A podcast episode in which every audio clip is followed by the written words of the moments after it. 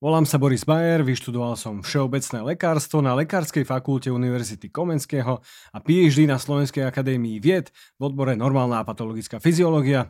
V tomto podcaste sa venujeme medicíne dlhovekosti a teda najnovšej medicíne tohto tisícročia, prevencii chorôb, životosprávou a výživou, fyziológii a popularizácii vedy založenej na dôkazoch a mnohým ďalším. Tento podcast je pre všetkých k dispozícii úplne zdarma, takže ak v ňom vidíte zmysel, nezabudnite ho ohodnotiť na obľúbenej podcastovej platforme 5 hviezdičkami alebo lajkom a šejrom videa. Som vďačný za každú podporu. Vítajte v novej časti podcastu Mudrovačka a dnes si vysvetlíme v jednoduchosti, ako čítať štúdie, ako filtrovať štúdie, ako to robím ja a ako to vie uľahčiť aj bežnému človeku buď v informačnom chaose. V prvom rade si povedzme, ako štúdie vznikajú. Na začiatku bude každý vedec potrebovať nejakú hypotézu, ktorú chce dokázať, zväčša dokázať, alebo ju môže aj vyvrátiť. Napríklad, keď sme začínali my s našou štúdiou na Slovenskej akadémii vied na Ústave experimentálnej endokrinológie, tak téma bola, že vplyv dietoterapie a fyzickej aktivity na kardiometabolické rizikové faktory, čiže ako vplyva výživa a pohyb na nejaké naše plošné zdravie. Počas e, spustenia tejto klinickej intervencie sme si položili otázku, či môže nízkosacharidová strava byť adekvátna ku WHO inšpirovanej strave z hľadiska srdcovo rizika. Takto vznikajú štandardné štúdie, ale niekedy sa udeje to, že počas štúdie aj po nej môžu vznikať ďalšie hypotézy. Niekedy sa môže stať, že pôvodná hypotéza nevíde, alebo výsledky, ktoré sme chceli, aby vyšli, nevídu, ale vyjde niečo úplne iné a môže to v skutočnosti pomôcť, ak nie nám, tak eh, ďalším vedcom, ktorí môžu tie výsledky ďalej skúmať. V prvom rade by som chcel povedať, že je trochu nešťastné,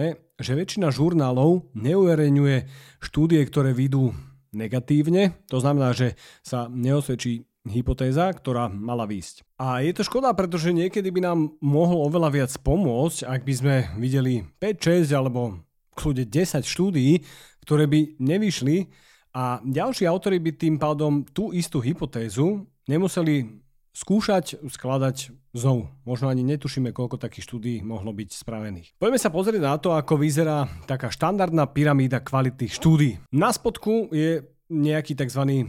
expert opinion, čiže názory expertov. Ide zároveň aj o najnižší štandard informácií zo štúdií, ktoré sú často nefiltrované. Môžu nám však e, vedieť pomôcť e, vytvoriť ďalšie silnejšie štúdie a a e, môžu vznikať takýmto spôsobom nové hypotézy. Hneď nad tým ide o tzv. case e, report alebo case series, čiže niečo, čo vieme z malých počtov ľudí alebo probandov.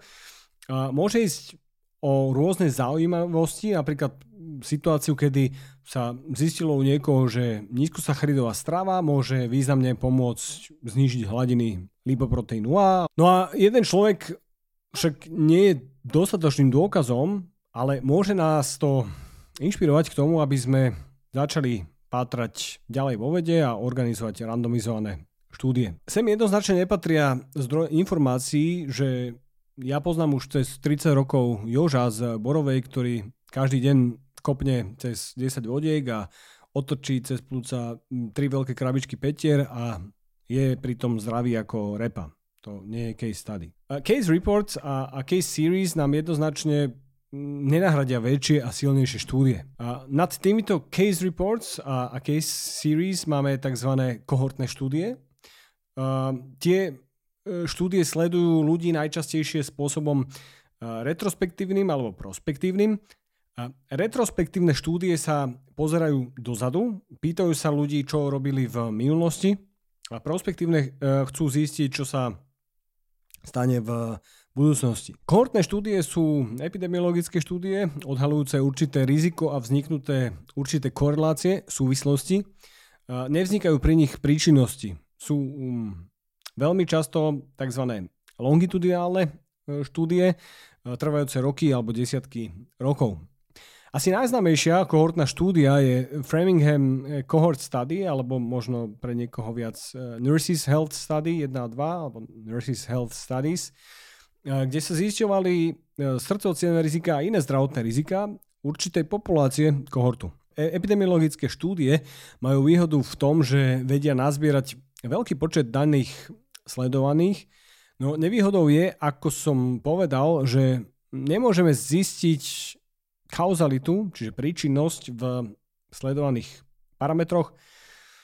Kauzalita znamená, že niečo spôsobuje niečo. Napríklad fajčenie spôsobuje rakovinu plúc.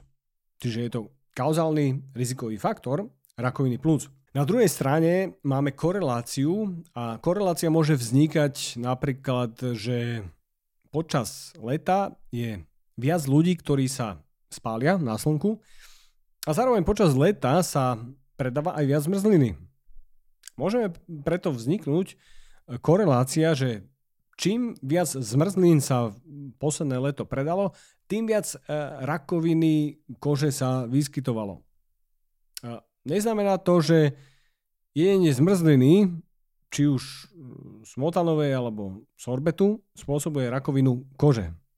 To je rozdiel medzi koreláciou a kauzalitou. No samozrejme, tak toto neplatí, lebo tú rakovinu kože nediagnostikujeme hneď, ale teda určite vám to priblíži ten rozdiel medzi koreláciou a kauzalitou. A korelácia napríklad vzniká medzi pitím vod s umelými sladidlami a, a, a vyšším množstvom výstrelného tuku. A ako je to v kohorte, ktorý, alebo ako je to u ľudí, ktorí pijú sladené vody štandardné. A je to však iba korelácia. A niekto, kto sa význa v medicíne a vede, vie, že zrejme tí ľudia zvolia nekalorické nápoje už z nejakého dôvodu, lebo im to niekto povedal. Napríklad im povedal lekár, že sú vo vysokom zdravotnom riziku. A preto sa u nich vydáva aj viac orgánového tuku. Longitudinálna štúdia e, znamená teda, ako som už povedal, že štúdie mm, prebiehajú dostatočne dlho, často roky aj dekady, a niekedy sledujú aj celé generácie ľudí, čo je extrémne dôležité. Napríklad, keď chceme zistiť rôzne možné rizikové faktory e, pri dlhovekosti alebo pri určitých diagnózach, chorobách, ktoré vznikajú dlhú dobu. Ide o observačné štúdie, to znamená, že Ľudia sa iba sledujú a nedostávajú od nás žiadne pokyny. Ešte by som mohol povedať trošku o Mendelovsky randomizovaných štúdiách, čo je teraz taký nový hit a ide totiž to o zapájanie aj nejakej genetickej variability do výsledkov štúdií a keď sú naozaj dobré tie Mendelovsky randomizované uh, štúdie, tak uh, vtedy vieme zistiť zaujímavé kauzality, čiže príčinnosti v, v rámci rôznych napríklad civilizačných chorôb. Pokyny sa dávajú v kontrolovaných štúdiách. Tie môžeme rozdeliť, a to je teda tá ďalšia časť tej pyramídy, tá vyššia časť pyramídy, tie kontrolované, randomizované, kontrolované štúdie. A tie môžeme rozdeliť na, uh, pardon, teda kontrolované štúdie a, a tie môžeme rozdeliť na nerandomizované a kontrolované štúdie a randomizované kontrolované štúdie. V randomizovaných kontrolovaných štúdiách dávame sledovaných do skupín, čiže ich randomizujeme. Napríklad u nás to bola jedna skupina, ktorá dodržiavala WHO rozpis makroživín, teda v našej štúdii, ktorú sme robili počas dňa, čiže, čiže jedli štandardné množstvo sacharidov, nejaké množstvo bielkovín a menšie množstvo tuku. Štandardné WHO odporúčanie. Druhá skupina počas týždňa dosiahla nižšie množstvo sacharidov a viac tuku. Ak sa vo viacerých e, dobre nadizajnovaných, randomizovaných, kontrolovaných štúdiách zistia silné výsledky, môžeme postupne dostať aj kauzalitu, čiže to, či niečo môže spôsobovať niečo. Tu musím povedať, že často si myslíme uh, v štúdiách, že čím vyšší počet sledovaných, tak tým lepšie, ale niekedy to uh, nemusí byť pravda. A teda máme také, že niekedy tam môže vznikať taká, taká jej krivka, že, že, že od do je, je ideál a potom nám to môže buď predtým alebo aj potom skresliť výsledky štúdií. Tu by som zhrnul ešte to, prečo štúdie o výžive sú mimoriadne ťažko dizajnovateľné a kontrolovateľné a prečo často môže vznikať e, ten tzv. noise a nie signal, čiže, čiže vzniká nejaký ruch a nie signál. Na to, aby sme kontrolovali 100% čo ľudia zjedia, tak by sme ich museli zavrieť do laváku alebo do nejakej miestnosti, kde by sme im varili a kde by sme kontrolovali, či to zjedia. To by však ovplyvalo ich emočný, psychický, sociálny stav, proste iné faktory, čo, čo môže zase naopak ovplyvniť výsledky toho, čo chceme skúmať. A, a môže potom vychádzať falošná pozitivita alebo falošná negativita rôznych sledovaných parametrov. Potrebovali by sme samozrejme aj dlhú dobu skúmania týchto individuí a zároveň dostatočne veľký počet týchto individuí.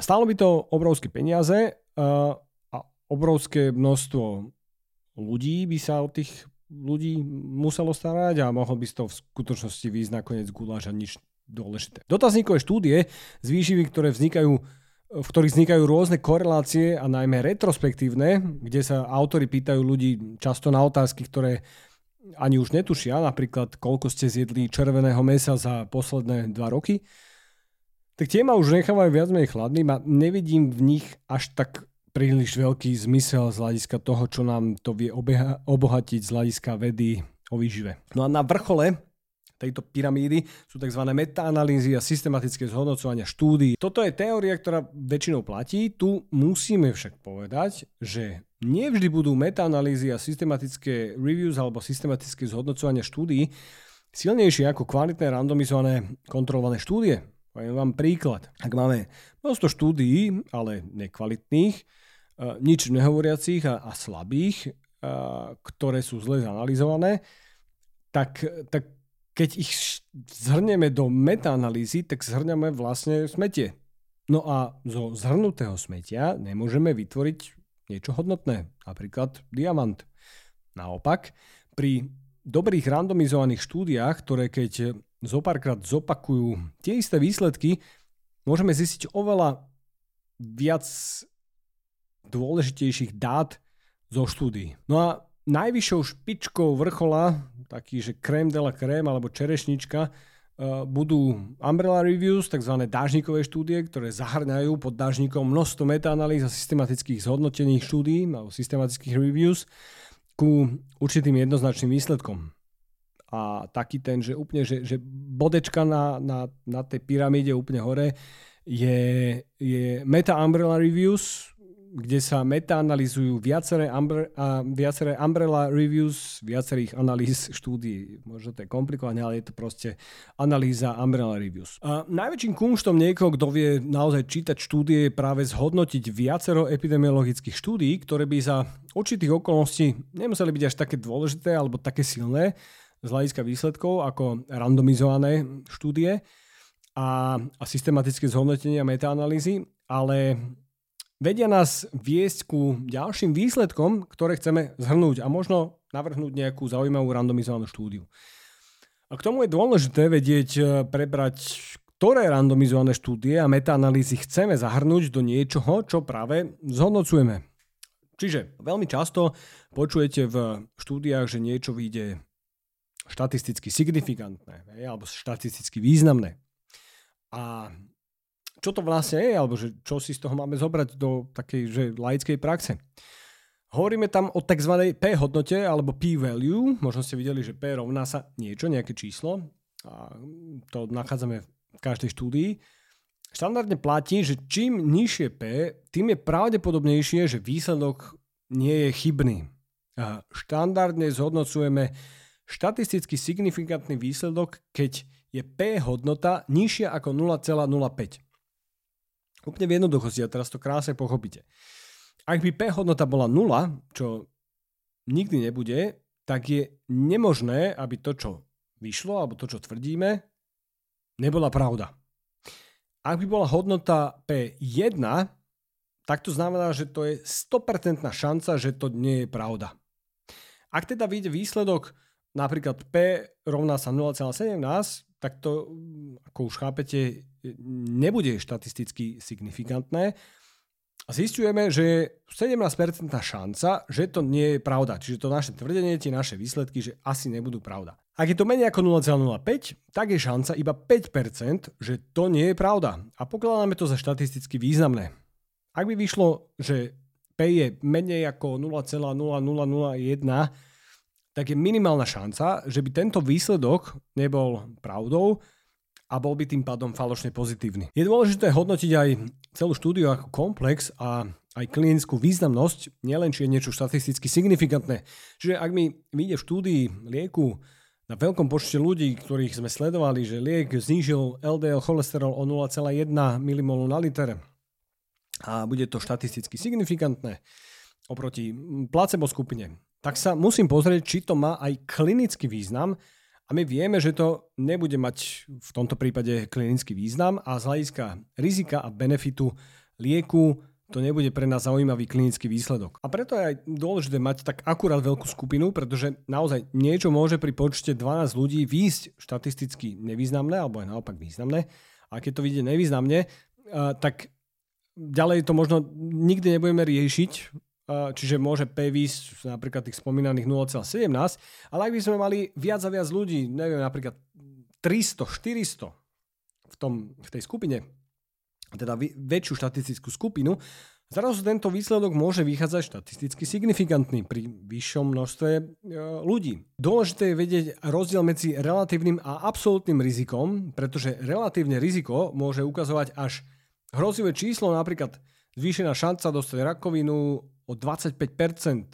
A to nakoniec môže byť rozdiel medzi 4 prípadmi z tisíc a 5 prípadmi z tisíc. Hej? Čiže ten rozdiel 4 a 5, 25%.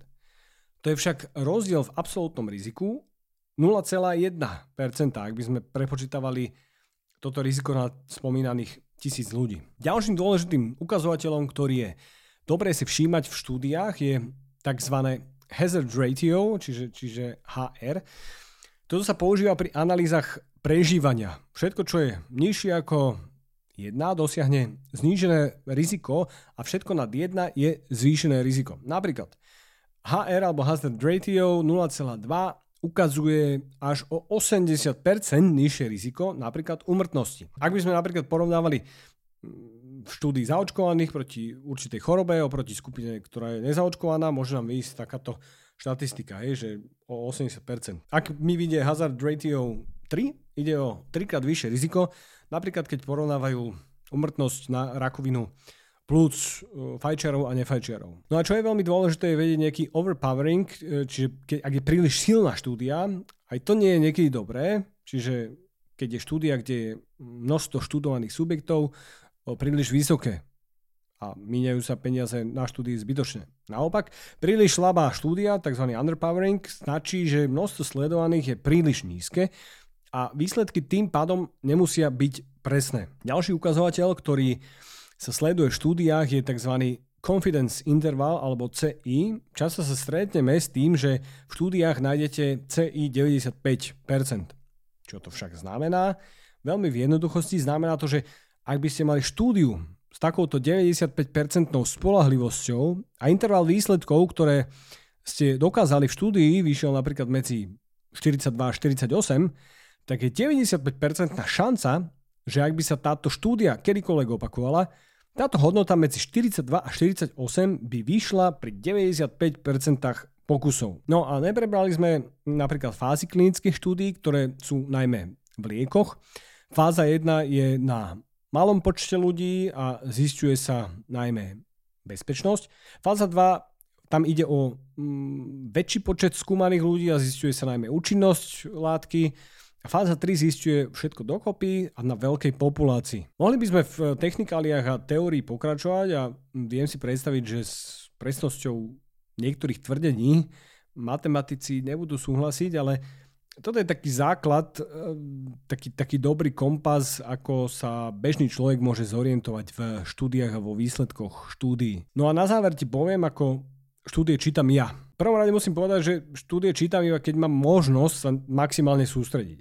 Neverím, že aj skúsený vedec alebo človek, ktorý vie čítať štúdie, dokáže analyzovať a filtrovať štúdie, keď mu po jednom boku lezie dieťa a po druhom pes a hrá mu do toho telka alebo kričí na neho niekto z druhej miestnosti. Takže napríklad, keď som písal knížku Protokol prirodzenej plodnosti, mal som svoje dve denné hodinové bloky, kedy som sa vedel maximálne sústrediť a byť v kľude a vedieť študovať.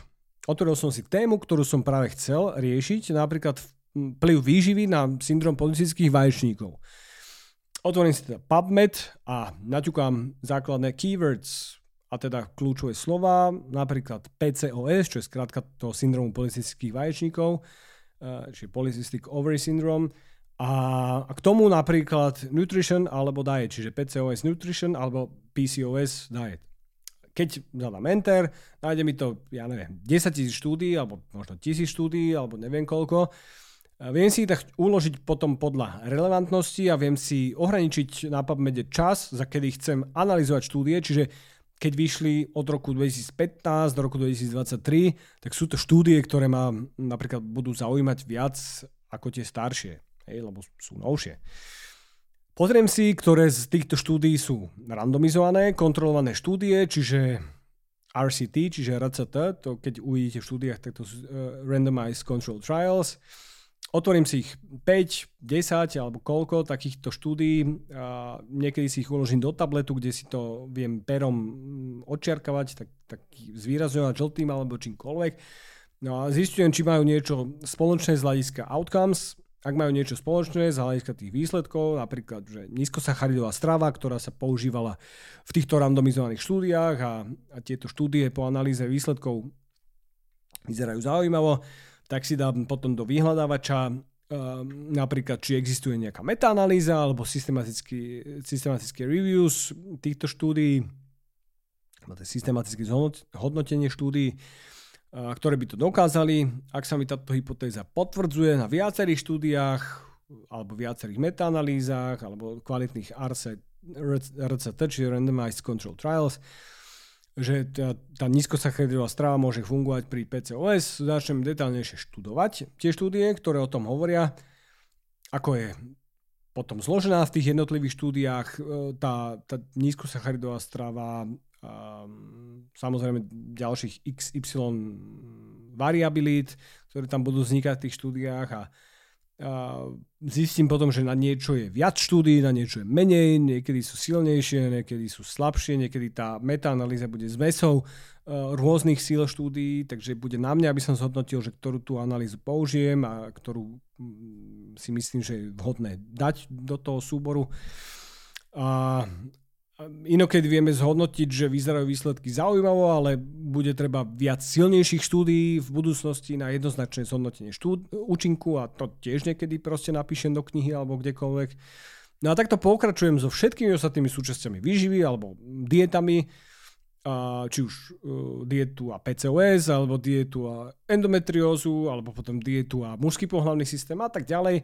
A asi si už teraz viete predstaviť, že napísať knihu o odbornej tematike, ktorú chcete aj zazdrojovať, lebo niekto, kto sa vyzná vo vede, sa patrí, keď zazdrojuje svoju knižku, ale napísať ju zároveň aj tak a vysvetliť ju tak, aby to pochopil bežný človek, tak, tak to nebude najjednoduchšia záležitosť. Veľa z vás sa ma pýta, ako môžete podporiť podcast, keďže je zdarma a podľa všetkého a podľa vašich spätných väzieb dostávate e, naozaj veľké množstvo zaujímavých informácií Uh, tak ak chcete podporiť naozaj môj podcast, tak neviete to spraviť lepšie ako tým, že si kúpite moju knižku, moju novinku, ktorá sa volá Protokol prirodzenej plodnosti a sexuálneho apetitu. Takže ďakujem každému, kto knižku podporí. Môžeme ísť na tému. Všeobecne štúdie čítam tak, že si preletím abstrakty a ak tam vidím zaujímavé čísla, dostatočne veľké množstvo skúmaných ľudí, že sú dobre nadizajnované tie štúdie, tak si začnem čítať následné výsledky, tabulky a, a potom prejdem späť na introduction, čiže na, na taký ten vstupný odstavec a, a prejdem si celú uh, kompletne štúdiu. Na PubMede často vznikajú dobré referencie na spodku pod štúdiom, keď si budete scrollovať, tak na spodku tam máte viacero štúdií. Keď nás to vie naviesť na niekedy úplne iné a, a oveľa zaujímavejšie výsledky a témy a naozaj, že chcel som písať niečo a zrazu ma to dostane niekde úplne inde. No a na záver musím dodať, že je veľmi dobré mať kolegov a priateľov, ktorí sa hýbu vo vede alebo čítajú štúdie, pretože často sa dostanem potom od nich e-mailom alebo nejakou správovku uh, novým zaujímavým štúdiám, ktoré výjdu. No a výborný zdroj informácie aj sledovať na sociálnych sieťach ľudí, ktorí sa snažia spopularizovať vedu medzi bežných ľudí na, mm, či už na tých sociálnych sieťach, ale aj v mediálnom priestore. Som rád, že sa medzi nich môžem zaradiť, aspoň dúfam. Nebudem vám tu ani hovoriť zase z tej druhej strany, z tej vedeckej stránky, že o, tom, aké komplikované nadizajnovať randomizovanú štúdiu, nájsť na ňu peniaze, celú ju skonštruovať aj v reáli, dať dokopy výsledky a následne ju aj odpublikovať v kvalitnejšom žurnále, lebo tam je tiež nejaký proces, ako sa publikuje, ako vám ju môžu vrátiť recenzenti a tak ďalej. Ale na to bude treba ešte veľa podpory vedy od štátu. Vidíme sa v ďalšej časti. Tento podcast má iba informačný charakter. Informácie z tohto podcastu neslúžia ako diagnostika a terapia vášho zdravotného stavu. Využitie informácií a hlavne nesprávnym spôsobom je na divákov a poslucháčov vlastné riziko. Počúvanie podcastov nesupluje návštevu vášho lekára.